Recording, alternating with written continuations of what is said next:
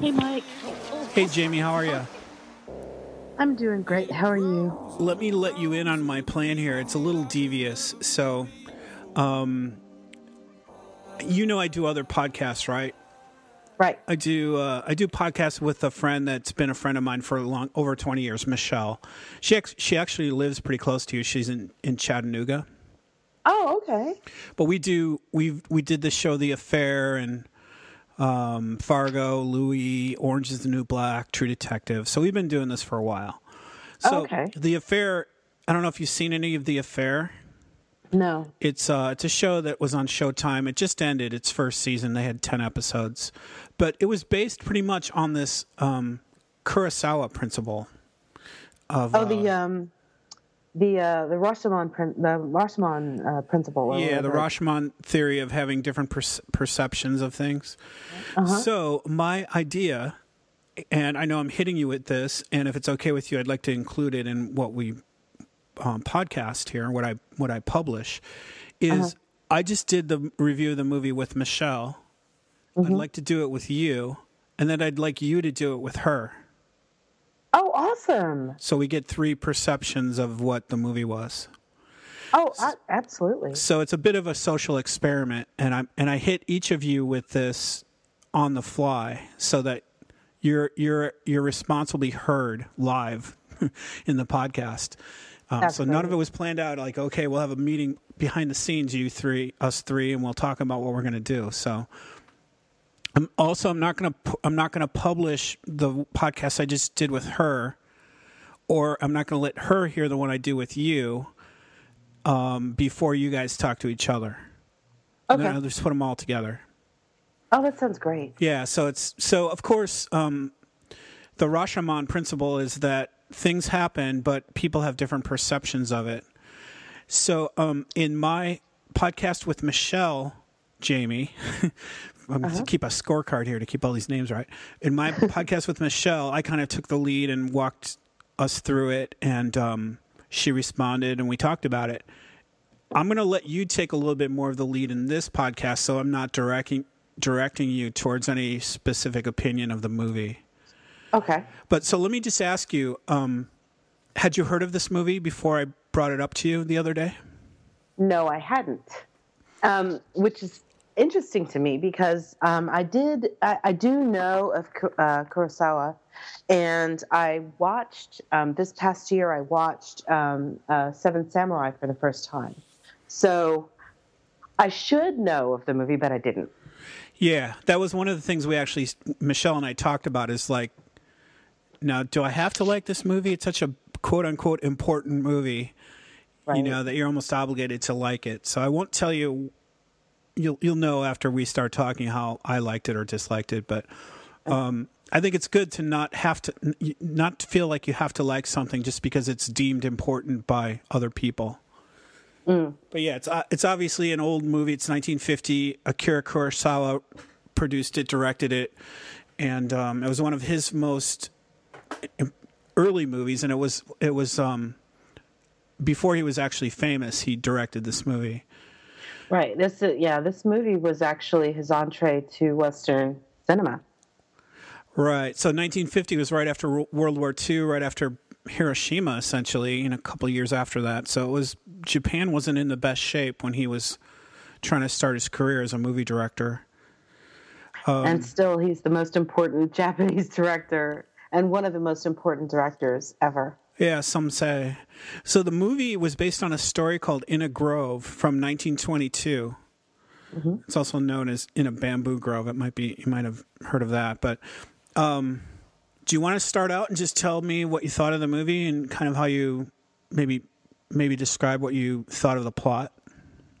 Sure. Um, yeah. Uh, well, I'll tell you that um, I was excited to watch it because I really loved um, the other movie I've seen of his, which was uh, Seven Samurai, um, and I didn't know what to expect of it because um, I hadn't. You know, Seven Samurai is a funny movie. It's it's part comedy and um, and it was just great. I don't know if you've seen it, but you should if you if you haven't. Um, and so I wasn't sure what to expect. And what I did, because I knew that I was going to be talking about this uh, film with somebody, you know, for other people to sort of ingest what I have to say about it, because I did some reading before I actually watched the movie. So I looked it up, and um, and I, I, read just the you know the general uh, plot, and I learned about the Rashomon uh, effect, and um, I, I, have to say I was stunned um, that this is the first appearance of this sort of um, plot device because it has been repeated ad nauseum um, throughout film and television history. I, I, know and can name just off the top of my head, um, you know, at least four or five different sitcoms that have used. I have had at least one episode that have used this sort of uh, plot, and so I'm just I'm, I'm shocked to see that this is sort of the um, you know the the um, initiation of this um, in, in in in media, um, and uh, and that that was exciting to me. Um, now, um, the movie is long, and I did not particularly enjoy the movie. Okay. Um, from a from a purely entertainment standpoint, I have found that sometimes if if I'm watching a foreign film that is um, from a really sort of uh, either from a from a from a, a, far ago time, like from a distant period, uh, time period, or whether or maybe it's from it's a, from a particularly closed culture. It's sometimes difficult to relate um, to the acting or to the directing or sometimes both. Um, and what I was pleased to be able to see was um, when I got ready to watch it. I watched it on Hulu Plus, and um, Hulu uh, had um, among the extras um, that were included with the film an interview with the director Robert Altman, um, who talked about the importance of this movie and why he liked it, why um, it's one of his favorites. Yeah, I've seen and, that actually. That's on YouTube. I should post that into the show notes for this. Yeah, that'd be a good idea. It's like ten minutes of Robert Altman. Exactly. Yeah, and um, and so, well, you know, part of what he talks about is the fact that um, there are parts of this film that are inaccessible to us as a Western audience because we do because we're not Japanese. We don't we haven't grown up in, with the cultural references and the um, and and the um, and the cultural um, um, I guess stigmas and um, understanding that um, that a Japanese person would have, and so these are kind of like samurai movies are kind of like westerns, like American westerns, and so there's a culture that goes up all around it, and it, you know, there are things that are um, plot devices and things that are symbolic, and um, you know, all of that that's particular to Japanese culture, and we can't really fully access it because we don't have that to draw on from our own experience. But having said that, he refers to this to this movie in several different places in this interview um, as a poem which I find to be um, a beautiful um, reference and a, a, beautiful metaphor for what Kurosawa has done with, with the filmmaking, and and to to hear um, Robert Altman explain why um, it, it's such an art form um, to witness, uh, or such a piece of art to witness, um, you know, was really enlightening because some of the things that I would have mistaken as being mis- as being you know either poor filmmaking or just low quality filmmaking or things that um, that that Kurosawa did on purpose, like the way that he's light in the film, um, um, and and the way that some of the the um, the, the the the, the shots were kind of blurred. Well, all of that is kind of um, it was done on purpose, and it and it was done um, in a way that an artist would um, choose to make the light look or to make the focus look on a painting uh, the, that a painter might might do on a canvas and you know, to hear Robert Altman talk about this filmmaker this way, I just, you know, it gave me a, a huge degree, like an even a higher degree of respect for Kurosawa than I had before. Um, and and you know, going into, I think I mentioned to you earlier that I've that I've um, I've I've got some classes I've got to take at university um, this coming semester, and one of them is an art and film class. And now I'm really excited about the idea of trying to get into this class because, um, you know, this kind of stuff about television and filmmaking is, is new to me. Um, I, I, don't know a lot about these things about you know uh, directors and uh, filmmakers using um, you know film or video as a canvas almost. So do um, you do you think that the um, do you think that the story Rashomon is in is it in a Japanese beaker? Like it's a, it's an experiment or it's a piece of artwork? Do you think it's in a Japanese context or is it the human context? Do you think it's really um maybe just answer that. Is it is it a Japanese story or is it a human story? Well, because you said that the characters I, have, you know, that's the the culture of Japan is different, so we right. may not understand it the same way they do. Right. Well, I mean, I think that the the finer points of the movie, the maybe parts of the dialogue and some of the cultural references are certainly inaccessible to us and may never be accessible to us, you know, unless we studied Japanese culture or we really, really studied this film um, and got an understanding from somebody who really, really knows what the director and the writer uh, meant. Um, but on a larger scale, I mean, film cannot be great if it isn't accessible, at least on some some level, um, significant level, to yeah. the you know to humanity. It's interesting and, that you said that because I didn't even think of that. That like, oh, this is how Japanese people resolve that problem, or this is how they think of this or that. I just I just took it as a human. You know, it's obviously very Japanese. It's in Japan and a gate outside Kyoto, but it's it was to me it was more of a generic human story with with human anyone anywhere, you know, being able to decipher it. And I, I think that that on on a very um, basic level, that's absolutely true. And and with and I don't mean that to simplify anything because I think that um, there's plenty there for. I didn't. I. I'm still thinking about this movie, and I and I I feel like I should watch it again um, just to be able to make sure I understand.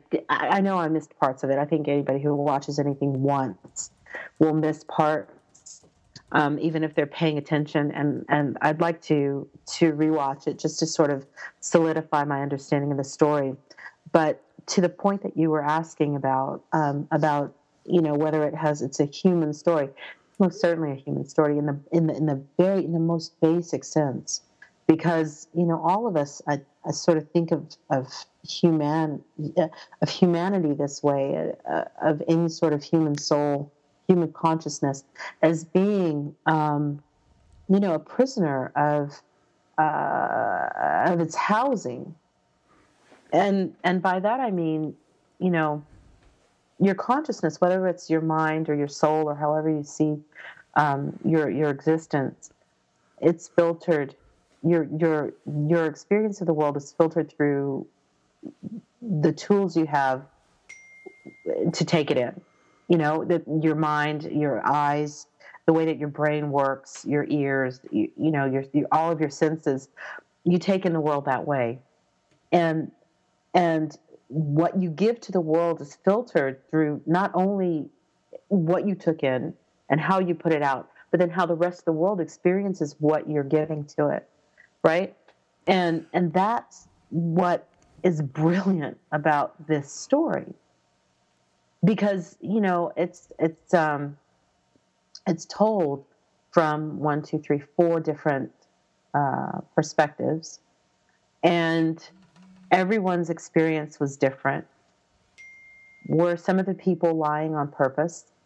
Perhaps.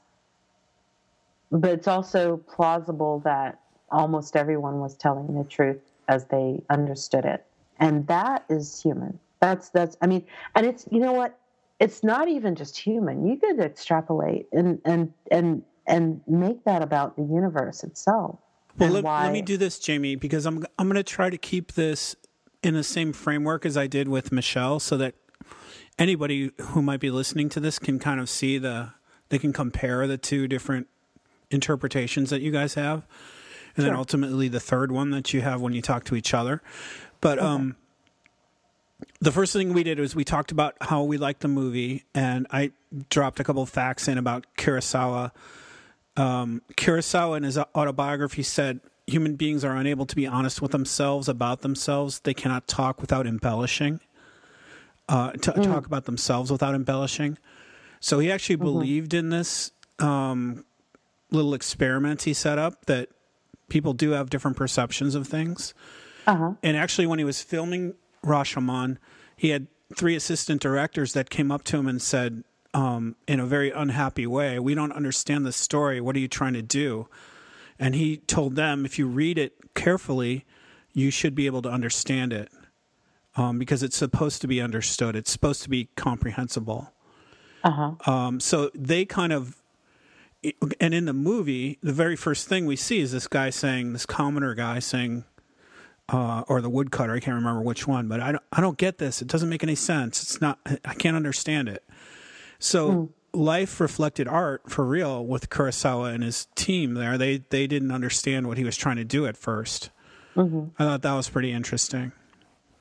That is interesting. Um, and and and you know, there's a line. There's a line in the movie. There's a. Uh, I don't know if it's the woodcutter who says it I think it is. I think it is the woodcutter who says, um, uh, "How how do how do how do you expect for people to go and tell the truth um, to the court um, when they can't even be honest with themselves? People can't even be honest with themselves um, because I, I, think he says something like." Um, because they're too they're too sensitive or they or they're too afraid to they're too afraid of the truth or or something like that. Um, so Kurosawa's point of view is very well reflected in the dialogue in the movie.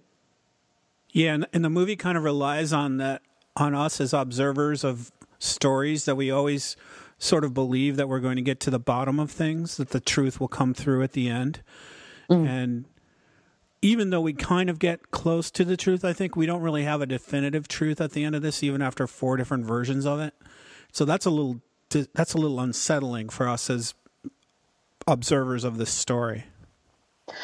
Well, yeah, I mean, I agree with you, and I think that's part of the, um, yeah, the deceptive simplicity of of excellent storytelling because, um, you know, someone like myself might find it frustrating at the end yeah. to um, to really want to know the truth, but to ultimately be left with something that I find to be a discomforting um, a fact of life, which is that most of the time what we're left with is whatever we find comforting or whatever we can make comforting for ourselves. Like the priest, um, you know, ends the film with this idea that he says, "Oh, I think because of you, um, you know, the the the woodcutter, right? Uh, because of you, I think I can believe in man again."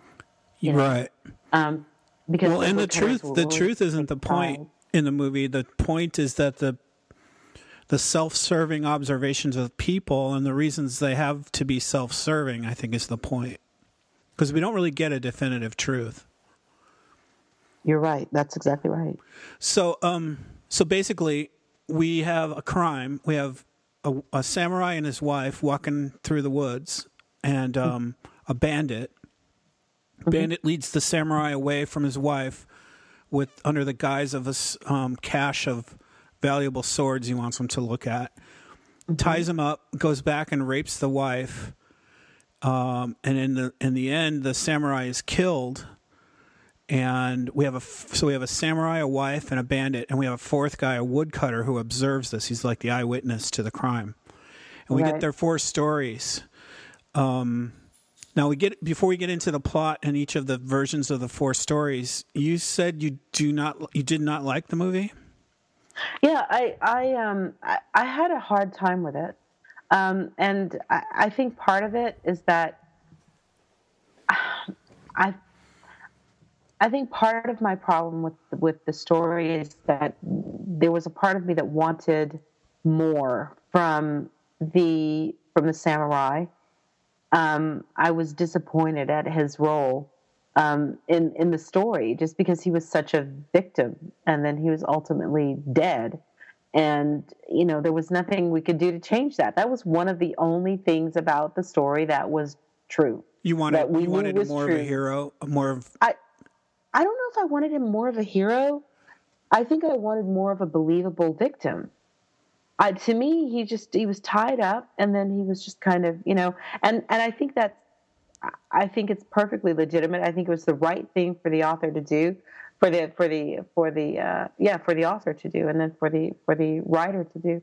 Um, but I I it just kind of stuck with me the fact that he was so ineffectual, and um, I guess it's sort of I don't know. I, I I wanted for him to be a more active part of what happened, and um, I think some of the the acting kind of got in the way for me, like the um, the uh, some of the the yeah some of the acting of the the bandit in particular. I, by the way, I found his acting to be actually quite good, but the facial expressions, and I think that's another cultural kind of thing. Um, it was a little distracting for me. Um, Interesting. Um, yeah, that guy, the bandit, was Toshiro Mifune. He was one of Kurosawa's favorite actors, and he was in a lot of his movies. Yeah, he's he's good. He's really good. But again, it's a, it's one of those cultural things. You know, the Japanese um, have certain facial expressions that they do, and you. I mean, like if you look at some of the facial expressions he made, they're common even today, even in like modern Japanese society.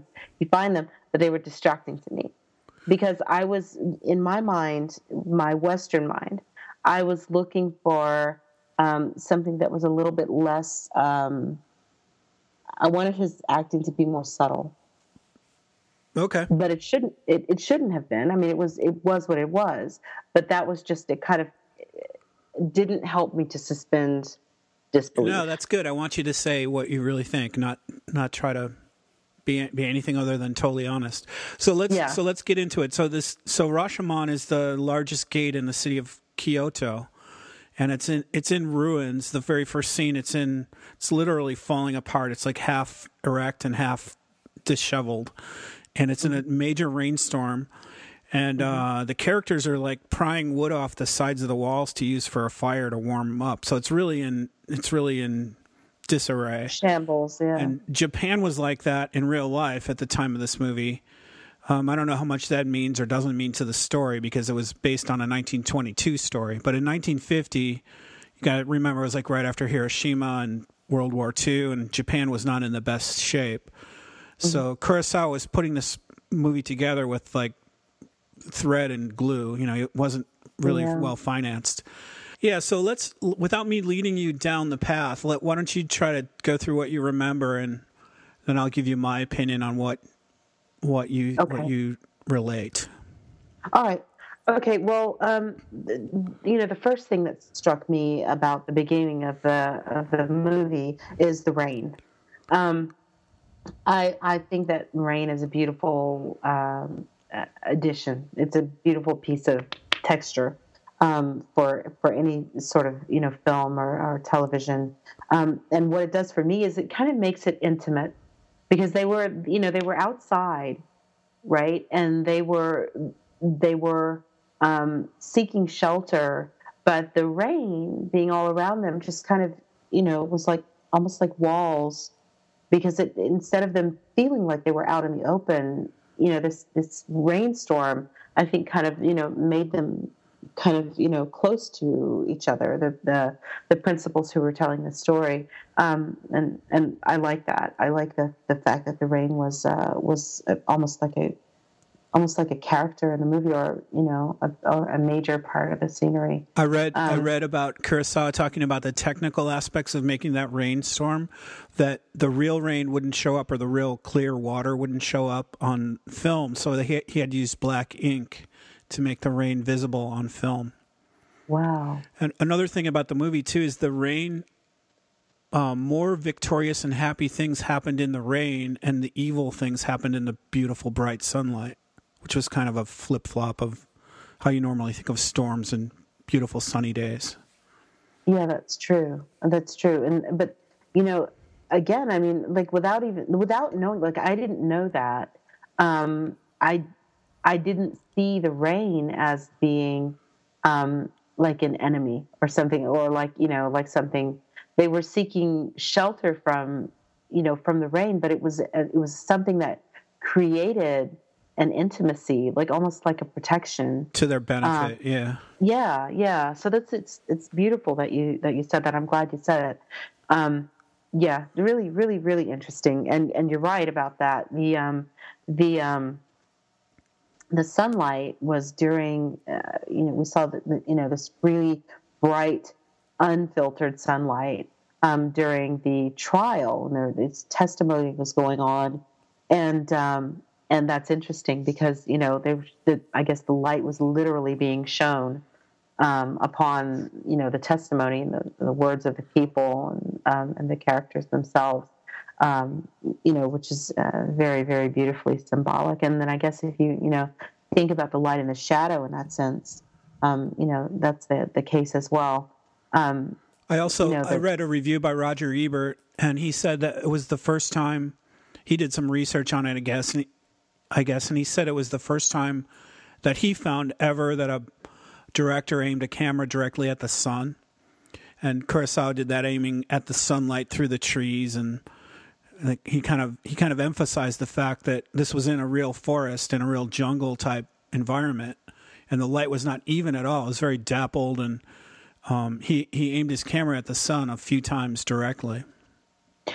Yeah, I didn't. I didn't know that um, that Kurosawa that that was the first time that had been done. But you know, Robert Altman actually brought that up in the interview that I watched as well, um, and he said that when he saw Kurosawa had done that, he was on. He was working on a project at the time, and he said the very next day after seeing that, he went to work and did the same thing, showed the the sun, showed the like pointed the camera up toward the sun. He said i think somebody he was swinging or something. And he kept you know going up and showing the sun and using that um, all that was that the that the sunlight was providing there um, all of the interesting visual effect that was being provided by the, the natural sunlight um, and having the camera pointing up in that direction he used it.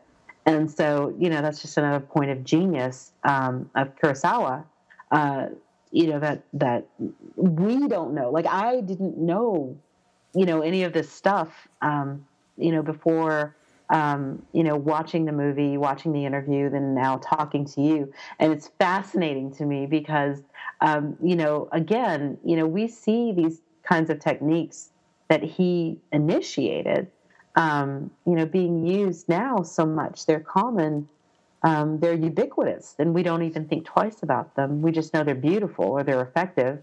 Um, you know, but he he was the initiator of these things, so it's kind of kind of awesome. It seems like something but, as simple as that. Someone would have thought, you know, well, I'll try that. What if I do that? And then you're right. Alt- yeah. Altman kind of said once he found that little trick, he couldn't keep his camera from pointing at the sun. Pretty cool. So let's so, let's look at the story. So the there's four characters. Let's what do you remember about the bandit? Let's start with the bandit. Okay, well, the bandit the thing that really struck me about him is, you know, his face is kind of a modern face. Um, and by that I mean like I could I can imagine watching his face in a movie today. Like, you know, standards for what's attractive changes, but I find I find that his face would be attractive if I saw him in a movie today.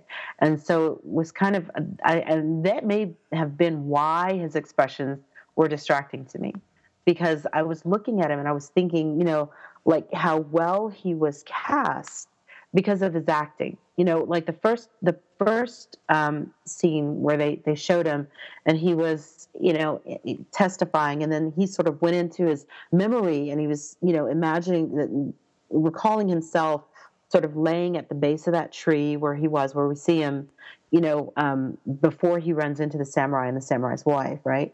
Um, you know, he's laying there, and the facial expressions that he's making I was actually drawn so far into his face and his acting that I was imagining this actor as a child, like looking at his face and thinking how perfectly he portrays a bandit. Because he's got this kind of like playfulness and um, lawlessness about him in his expressions in his reactions and just like how his how he smiles and and and the way that he holds his body and everything and and it was just it was it was interesting to me i was really drawn in and before i knew anything about the story before we had any sort of idea about the samurai even i was thinking that maybe that there would be a bit more interplay between the two of them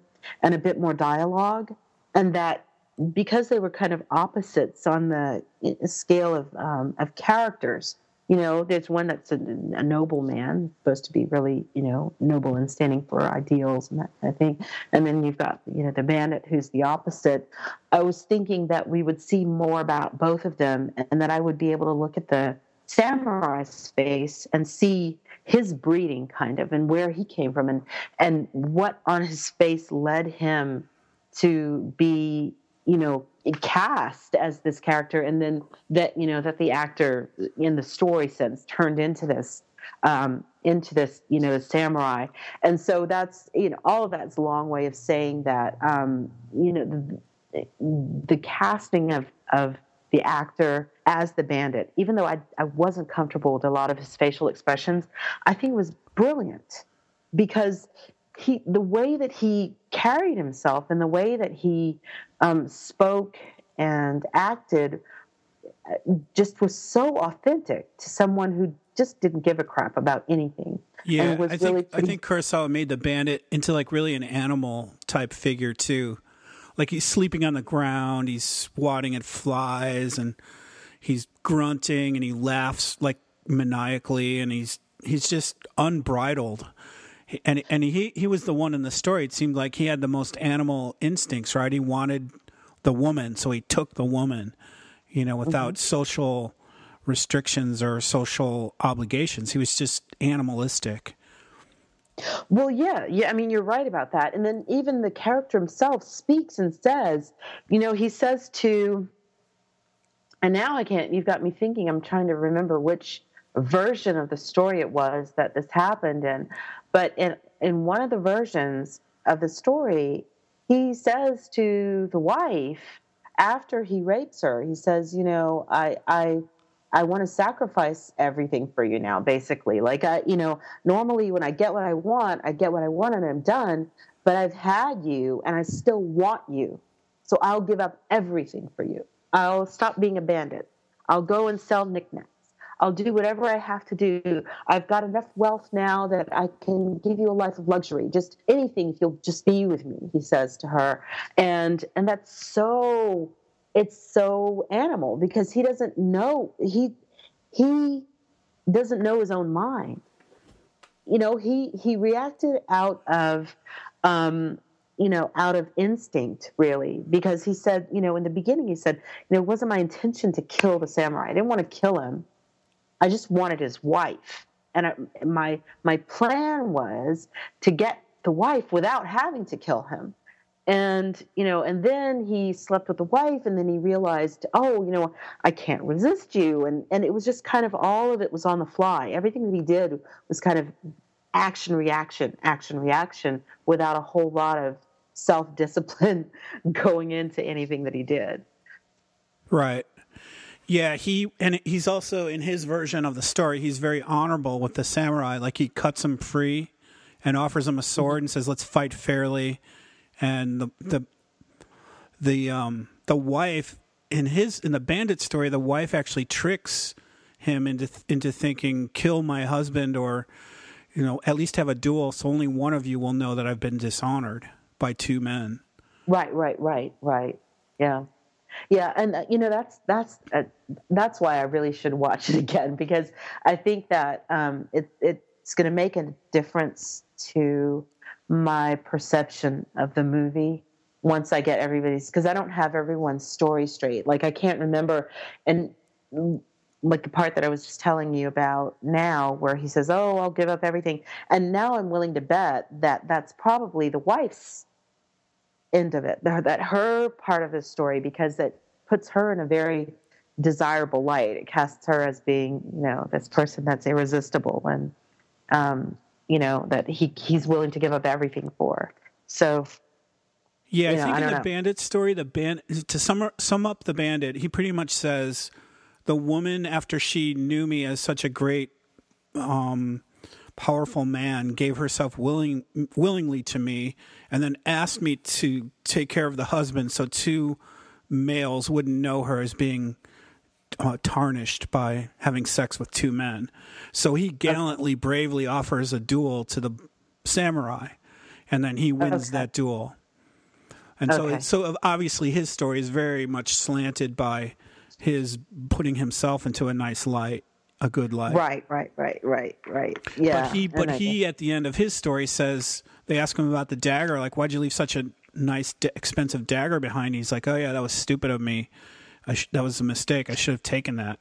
I'm a bandit. I should have stolen the dagger. So he kind of reveals his true colors. Right, right. So what about the wife? What do you remember about her? Well, um, you know, I I um, I think that it, uh, I mean, if I look at it from her the way that she tells the story, um, you know, she comes off in a, in a very unflattering light in all but her own.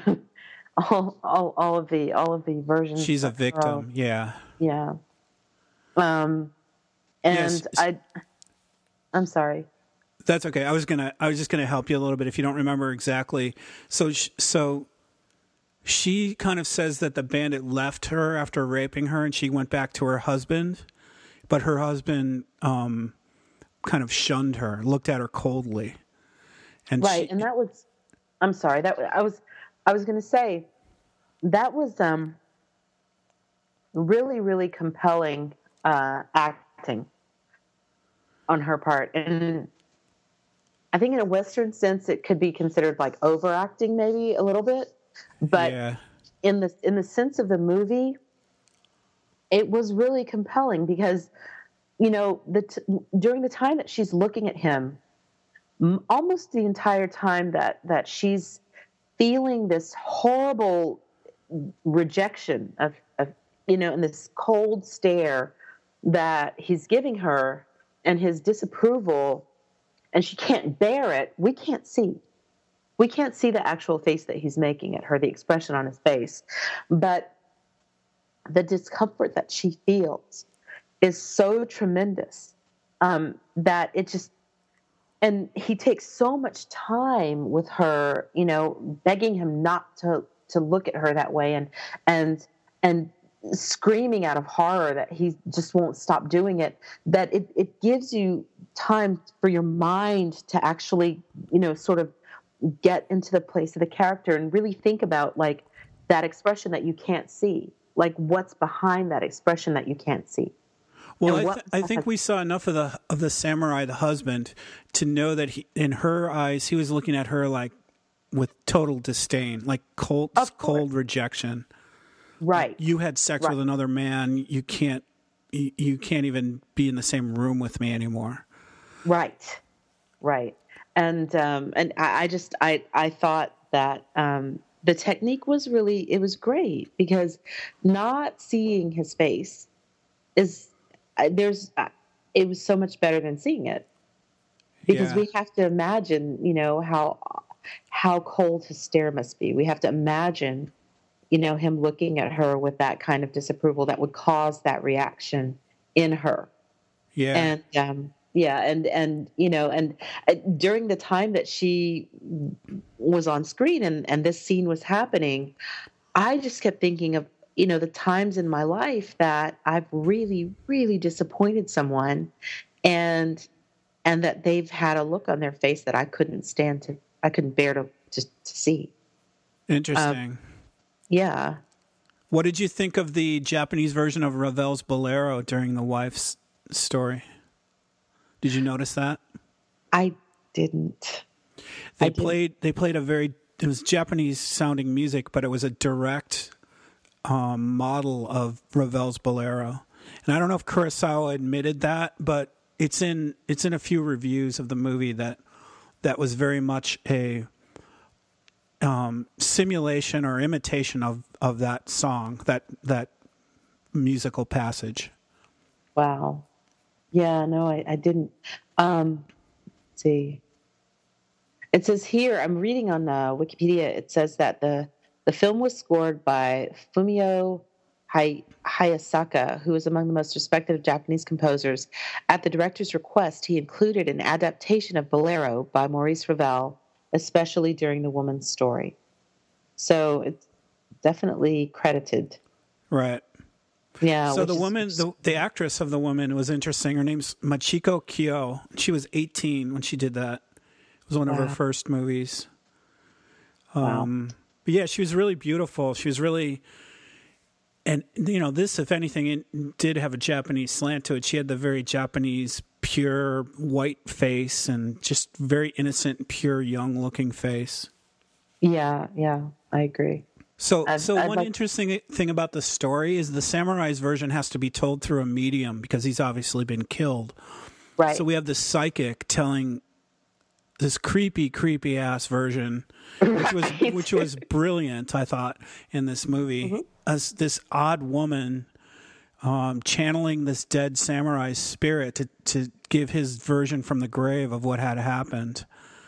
Um, right. It was brilliant. That right. that woman was super creepy. Her voice got twisted into whatever, pretty close to a guy's voice, I guess, but it was just very, very weird.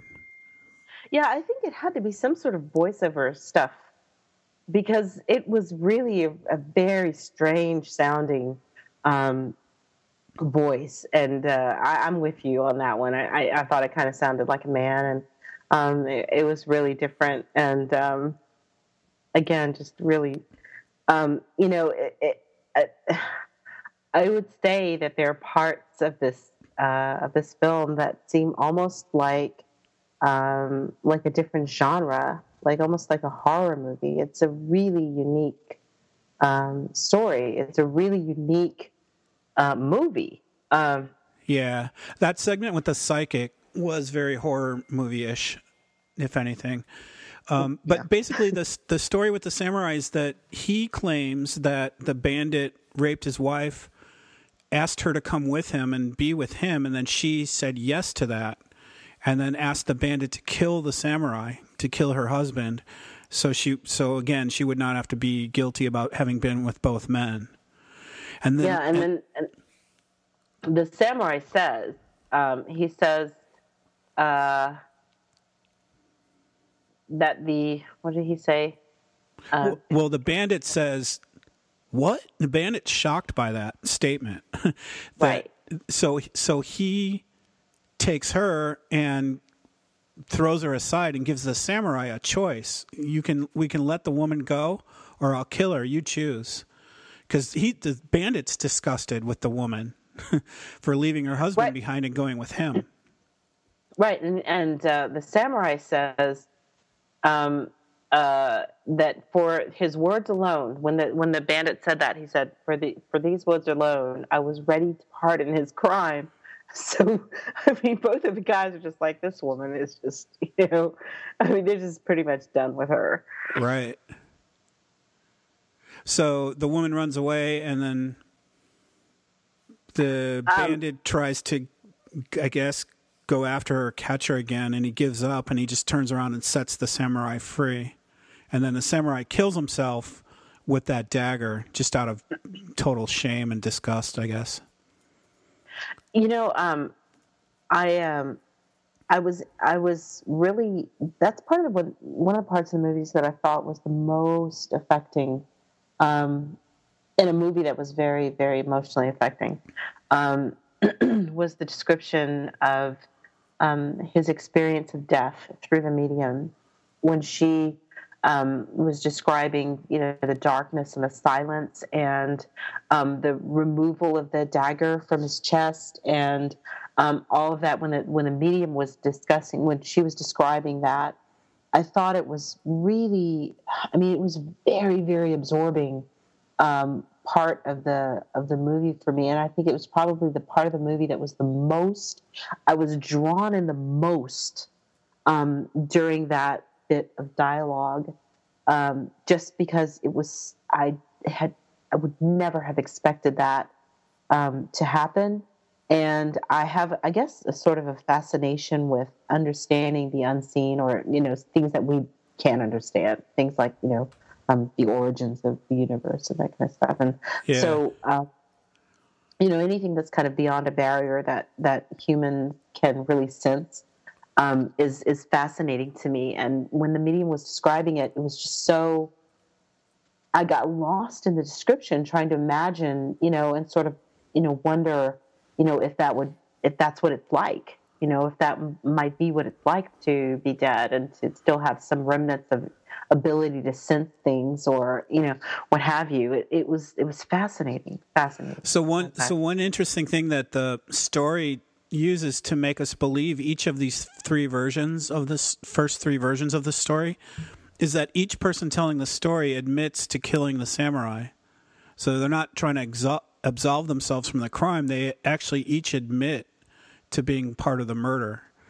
Um, of course, the samurai's version is suicide, but it's uh, it's not like they're swaying guilt over to somebody else. It's the it, it makes us believe them because they are essentially admitting the guilt of the murder. But right. then we get to the woodcutter. So do you remember what the woodcutter said? Um. Well, let's see. I can help you. Uh, he he's he's well. He didn't testify because he didn't want to get involved in right. the in in the story, and um, what he saw was um, basically what to me seems like the most true because nobody was really cast as a hero. Like the fighting wasn't, you know, um, you know, tough and you know, cinematic. It was very clumsy and kind of, you know, um, ineffectual, and um, everyone came off really bad. right. His version, like the band in the bandits version, he says something like. The samurai was a great warrior. Our swords crossed 25 times, and that's never happened with me before. It was an epic battle but in yeah. the woodcutter story, they fight like a couple of drunken sailors. They're slipping and kicking and scratching, and they're afraid of each other, and it's not a very good, elegant fight. Right, right, clumsy, and they they make a lot of mistakes, and and you can see. I mean, and that was another thing that I think is just um, you know for a movie that I didn't enjoy very much, just really really brilliant um, filmmaking because you know, you're watching that that scene in the the woodcutters version, um, where you know, and it's just taking freaking forever for them to you know finally wrap it up because it's that's what happens when you you know you don't know what you're doing and you're afraid. Uh, you know you're going to make a lot of mistakes and you're going to lunge and miss and you're going to you know do all these things and it doesn't look brilliant and it doesn't look um, you know aggressive and and um, choreographed and all of that. Um, and I just I think it was great because you know that's the I think the story that's the the most close to the truth. You know, though we'll never know. You know what was really. Um, yeah completely he, completely true he he diminishes both the woodcutter and or the both the samurai and the bandit because they're you know they're afraid to kill each other and they're both afraid to die so they're just they're just trying to survive right um, and even the wife in that version is afraid and she's horrified and she you know she's instigated this whole thing but she can't look and she's afraid and you know the whole thing is just kind of um, is awful which is what happens when you kill people and all of what happened was really awful, and so you know it, it should have been perceived that way. I yeah, think. the woodcutter is you were mentioning earlier, like what. How did the bandit beg the wife to come away with him? Did he do that, or did the wife do that? That was actually the woodcutter's version he he viewed he viewed the bandit just begging and begging the samurai's wife to to marry him and run away with him. Re- okay, it was his version. Um, and the, and in the woodcutter's version, it was also the the woman, the wife, criticized both the samurai and the bandit, saying, "You guys aren't real men." Because right. real men would fight for a woman's love, and she right. tried to get them to fight, but then they were afraid of each other, and um, so, so yeah, it's probably most truthful from the woodcutter. But then the woodcutter had the little twist in his story that he didn't mention that he took the dagger. Oh, huh. well, you know, he's got those six kids.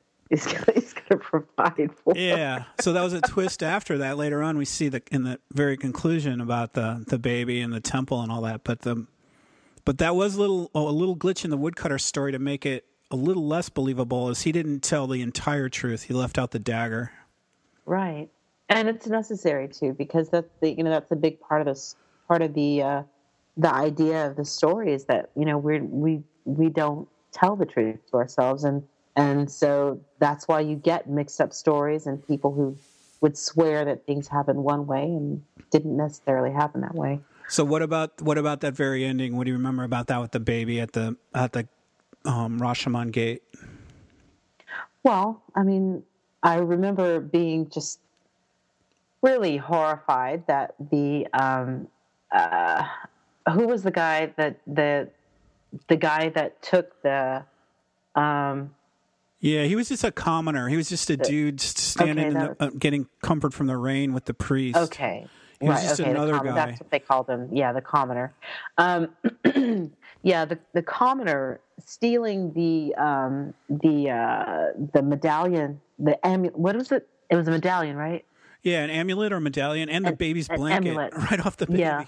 Yeah, the kimono and the and the and the amulet right off the baby, um, and then saying, you know, you know, somebody else will take it if I don't take it, and that kind of thing. It's just such a great study in character, you know, human character, um, just the whole thing. I mean, because everyone's reactions, the priest, every person, every character um, was really true to who they are, who they were, you know, as as as characters, how they were written.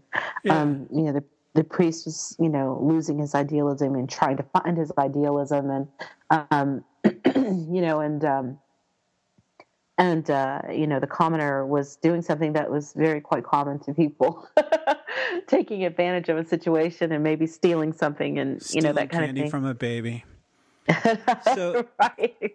so the woodcutter already has six children but he agrees to take the baby like and you know he's poor he doesn't enough have enough food or money to even feed his family now but he says well what's one more I'll raise this right. baby and protect this baby. So that gives the priest new hope in humanity. And right. that's kind of how it closes. The woodcutter walks away with the baby, taking it home. Right. Um, and the clouds open up and the sun comes out. Right. Yeah. Um, yeah. And which, you know, hearing you describe that um, kind of brings to mind, uh, back to mind, um, what Robert Altman said, which is that this is a poem. You know, it's it's just it's just that beautiful kind of, um, you know, uh, almost like a like a, a, a slice of, of of life, like a slice of existence, um, a vignette almost, um, just giving you a little taste of of what you know has to be a, you know just a grand life experience for this you know little pocket of society if it were real if it were not fictional um you know for these people you just get this little bit of of what's there and it opens and then it closes it's done um, it's I can't complain about it in a technical sense. You know, it's just it. I don't know. I think I'd have to watch it again because it's really um, it's allegorical and um, and it, it's it. I mean, it's got it's got a real psychological kind of a bent to it, um, which is fascinating. you know, again, just because you know it's c- complex at a time when you know psychology wasn't a really old science at that time. Um, I think it had only been around for probably maybe 40 years or so um, as a proper science, maybe less. Um, and so it's interesting that that uh, you know the story was told so deftly, um, you know, from that kind of a standpoint, and uh, and uh, there wasn't a lot for Kurosawa to draw upon, and uh, and I guess it was true to the to the story in a grove, and so you know maybe I don't know how much he took from there, but I, I, I, it was brilliantly done. I can't complain about the movie. Not one of my favorites, but I, I you know honestly, it's, it's technically it's very very very very good. Okay. Well, I'm not going to tell you how much I liked or didn't like the movie. I'm going to let you talk to Michelle first uh, okay. at another time. But um, then she'll tell you, or I'll tell you later what I thought of it. But I don't want to take your opinion. Um, well, I've opinion. had to. I've I've had to consciously kind of, um, you know, not think of what I think you might think of it since you mentioned this, since we got on the phone, um, because I assumed that you actually really really like this movie because when we first um, spoke about it when you asked me to watch it and then um, give you my opinions about it um, you said it was a classic and so and you thanked me for indulging you with the midnight review so yeah. I, I well, you know I, I the reason for doing it is because of that the other podcast Michelle and I do with the affair because they use the Rashomon effect in the affair Oh, it's an it's an affair with the percept, perspective of the husband and a perspective of the uh, the woman who's he's having an affair with. It's really interesting. So it's they use this Rashomon effect in that show. You know, um, I think I'll have to start watching that that uh, that series. And the, the, writer, the writer Hagai Levi Levy did he created this with that idea. Like, how, what if people had an affair? And I used the Rashomon effect. And he did a show called In Treatment back in the mid '90s, or not not that long ago, back in the mid uh, 2000s. Um, uh-huh. It's a very psychological show, and The Affair is a very psychological show that deals with the feelings of people within within an affair and their different perceptions of how things happen. So it's pretty, treatment. Pretty that cool. was the was that the the the the show with Gabriel Byrne. Yeah, yeah. That was a really really well written series. It's the same people, the same uh, writer, I, Hagai Levi, and Sarah Treem um, okay. is the mm-hmm. woman partnered with Hagai Levi to do it. But yeah, it's just like in treatment. Okay. Yeah, now I'm going to watch it. so thank you. Thank sure. you for giving me yet another interesting thing to watch. So yeah, Hagai Levi and Sarah Treem did did the story for the affair, and they modeled it after um, Rashomon. Okay. So it's Sarah Treem with a T. Okay. All right. Thank you. All right. Well, thanks, Jamie. This is it's getting late. We're pushing an hour plus on this podcast, so and I know it's late your time. So we'll set up a time for um for you and Michelle to talk. Wonderful. Sounds great. Thank you so much. All right. We'll have a good day at class tomorrow. All right. Thank you so much. Have a good night okay. sleeping. good night. Bye, Mike. Bye. Bye.